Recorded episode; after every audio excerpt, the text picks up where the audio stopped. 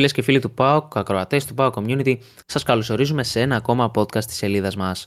Η διακοπή των πρωταθλημάτων για τα προκριματικά του Euro 2024 έφτασε στο τέλος της και στον ΠΑΟΚ προετοιμάζονται για ένα καυτό αγωνιστικά μήνα, όπου οι Ασπρόμαυροι θα δώσουν 6 παιχνίδια σε διάστημα μόλις 19 ημερών. Παρέα με τον Στέφανο θα σας παρουσιάσουμε αναλυτικά το πρόγραμμα του δικεφάλου και θα σχολιάσουμε την ειδική διαχείριση που θα χρειαστεί έτσι ώστε να έχει ο ΠΑΟΚ την υψηλότερη δυνατή βαθμολογική συγκομιδή σε αυτό το διάστημα των περίπου 2,5 εβδομάδων. Στέφανε, σε καλησπέρισω στην παρέα μας.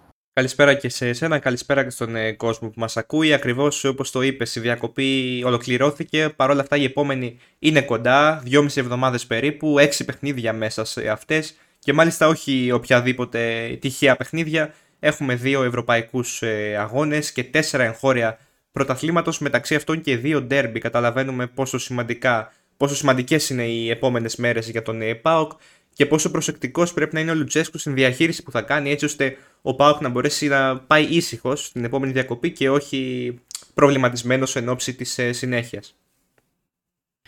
Πολύ σωστά. Ένα μικρό πρωτάθλημα 6 αγωνιστικών, 6 παιχνιδιών, το οποίο θα ξεκινήσει Θεού θέλοντος από την ε, Κυριακή, όπου ο ΠΑΟΚ αναμένεται με τα τωρινά δεδομένα να αντιμετωπίσει τον Άρη στο τοπικό ντέρμπι στην ε, Τούμπα στις 8.30 ώρα Ελλάδος.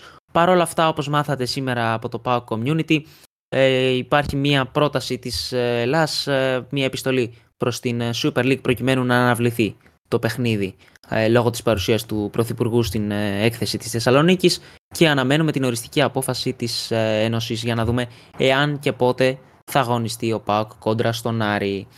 Στέφαν, έχεις το λόγο για τη συνέχεια για το παιχνίδι, το πρώτο ευρωπαϊκό παιχνίδι του ΠΑΟΚ στους ομίλους του Conference League; Ακριβώς, ντεμπούτο για τον ΠΑΟΚ στους ευρωπαϊκούς ομίλους μετά από δύο χρόνια κόντρα στο Ελσίνκι, εκτός έδρας φυσικά στην Φινλανδία. Ένα πολύ σημαντικό παιχνίδι για τον ΠΑΟΚ που δεν πρέπει φυσικά να υποτιμήσει την, ε, τον αντίπαλό του και να κάνει το καθήκον του. Νομίζω ότι αν ε, παρουσιάσει σοβαρός, είναι μια πρώτη τάξη ευκαιρία αυτό το παιχνίδι έτσι ώστε, να, έτσι ώστε να μπούμε με το δεξί στους ε, ομίλους, να πάρουμε το τρίποντο και να κοιτάμε μετά την ε, συνέχεια. Στροφή στο πρωτάθλημα τρεις μέρες αργότερα, εκεί όπου ο Πάοκ θα παίξει στα Γιάννενα κόντρα στην ομόνιμη ομάδα. Δύσκολη παραδοσιακά έδρα για τον Πάοκ, έχει αποδεχτεί πως μπορεί να κάνει τη ζημιά ε, ο Πας και την έχει κάνει αρκετές φορές στο παρελθόν.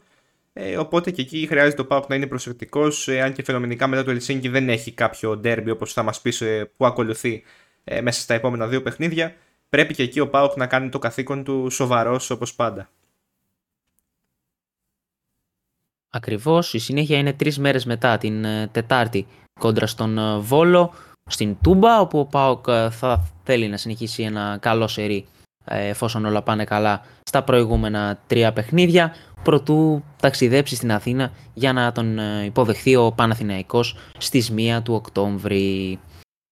Τελευταίο παιχνίδι πριν ε, από την επόμενη διακοπή των εθνικών ομάδων για το προκριματικά του Euro θα είναι το derby κόντρα στην Eintracht Frankfurt νομίζω το μεγαλύτερο παιχνίδι του ομίλου με διαφορά. Σε ένα μάτς που θα διεξαχθεί στην Τούμπα στις 10 ώρα Ελλάδος.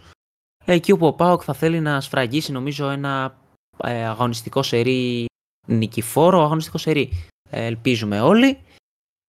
Και να πάρει τον χρόνο του να δώσει ανάσες στους ποδοσφαιριστές του και να ξεκουραστεί εν ώψη της ε, δύσκολης επίσης συνέχειας. Τώρα Στέφανα δεν ξέρω αν θες να αναφερθούμε και στην διαχείριση που θα πρέπει να κάνει ο Λουτσέσκου Ήδη ε, έχουν αποκτηθεί οι ποδοσφαιριστές. Θυμίζουμε ότι η μεταγραφική περίοδος, η θερινή μεταγραφική περίοδος έχει ολοκληρωθεί. Εφόσον ο ΠΑΟΚ δεν ε, προχωρήσει σε κάποια αγορά ελεύθερου ποδοσφαιριστή μέχρι το τέλος του μήνα, θα πορευτεί με το υπάρχον ρόστερ. Ε, θετικό νομίζω Στέφανε ότι ο Μάρκος Αντώνιο θα βρίσκεται σιγά σιγά ε, όλο και πιο κοντά στην, ε, στο να είναι πλήρως έτοιμος για να αγωνιστεί με τα σπρώμαυρα. Ακολουθεί ατομικό πρόγραμμα μαζί με τον Φιλίπε Σοάρες και νομίζω ότι θα μπουν ταυτόχρονα οι δύο παίχτες ε, στην εξίσωση για τον Λουτσέσκου ενώ είναι σημαντικό να αφομοιώσουν πλήρως τα όσα ζητάει ο Ρουμάνος τεχνικός και οι νεοαποκτηθέντες επίσης Μεϊτέ και Ντεσπότοφ. Δεν ξέρω αν θες να προσθέσεις κάτι άλλο. Ναι, συμφωνώ. Όταν μιλάμε για ένα πρόγραμμα και ειδικά είναι τέτοιο πρόγραμμα σε αν και αυτό, δηλαδή πολύ δύσκολο και απαιτητικό, επιβάλλεται να μιλήσουμε για τη διαχείριση που καλείται να κάνει ο Λουτσέσκου και τα ονόματα που πρέπει να διαχειριστεί, να δει τις επιλογές που θα κάνει.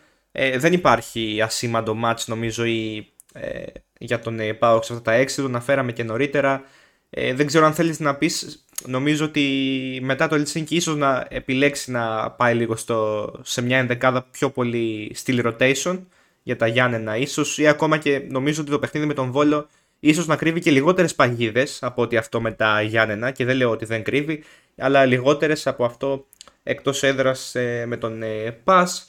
Τώρα όσον αφορά την Ευρώπη νομίζω ότι εκεί ο Πάουκ είναι που θα παίξει όλα του τα δυνατά χαρτιά. Είναι δύο παιχνίδια τα οποία όπως είπα νωρίτερα το πρώτο είναι μια πολύ καλή ευκαιρία να μπούμε με το δεξί και να πάρουμε το τρίποντο. Και το δεύτερο είναι πάρα πολύ καλό και αυτό έτσι με μια καλή εμφάνιση στο γήπεδο το Πάουκ ε, θα έχει και, το, και την ψυχολογία αν μπει καλά με το Ελσίνκι να πάρει ένα ακόμη τρίποντο και να μείνει μόνος πρώτος ε, στη βαθμολογία ενδεχομένως οπότε έχει πολύ ενδιαφέρον να δούμε τις επιλογές του Λοτσέσκου σε αυτά τα παιχνίδια. Ακριβώς. Πολύ σημαντικό επίσης το γεγονός ότι ο ΠΑΟΚ έχει κάνει μια πολύ καλή ε, δουλειά στη μεταγραφική, τη θερινή μεταγραφική περίοδο. Έχει καλύψει το ρόστερ του, ε, νομίζω ε, και τα backup του είναι καλά και ο πάγκος του είναι καλός φέτος και θα μπορέσει να διεκδικήσει πράγματα και στις τρεις διοργανώσεις θέλω να ελπίζω.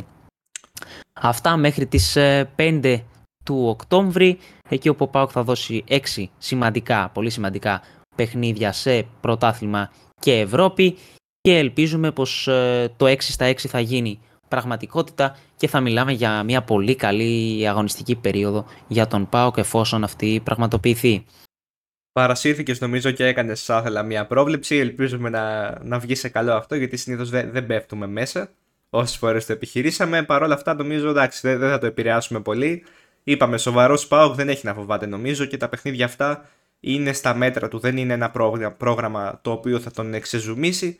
Απλώς χρειάζεται πολύ πολύ καλή διαχείριση από τον Ελιουτσέσκο αλλά φυσικά και από τους ίδιους ποδοσφαιριστές που θα αγωνιστούν. Αυτά από εμάς. Μείνετε συντονισμένοι στο PAO Community για να μαθαίνετε όλα τα νεότερα της ομάδας. Σας ευχαριστούμε πολύ για την προσοχή σας και τα λέμε στο επόμενο podcast.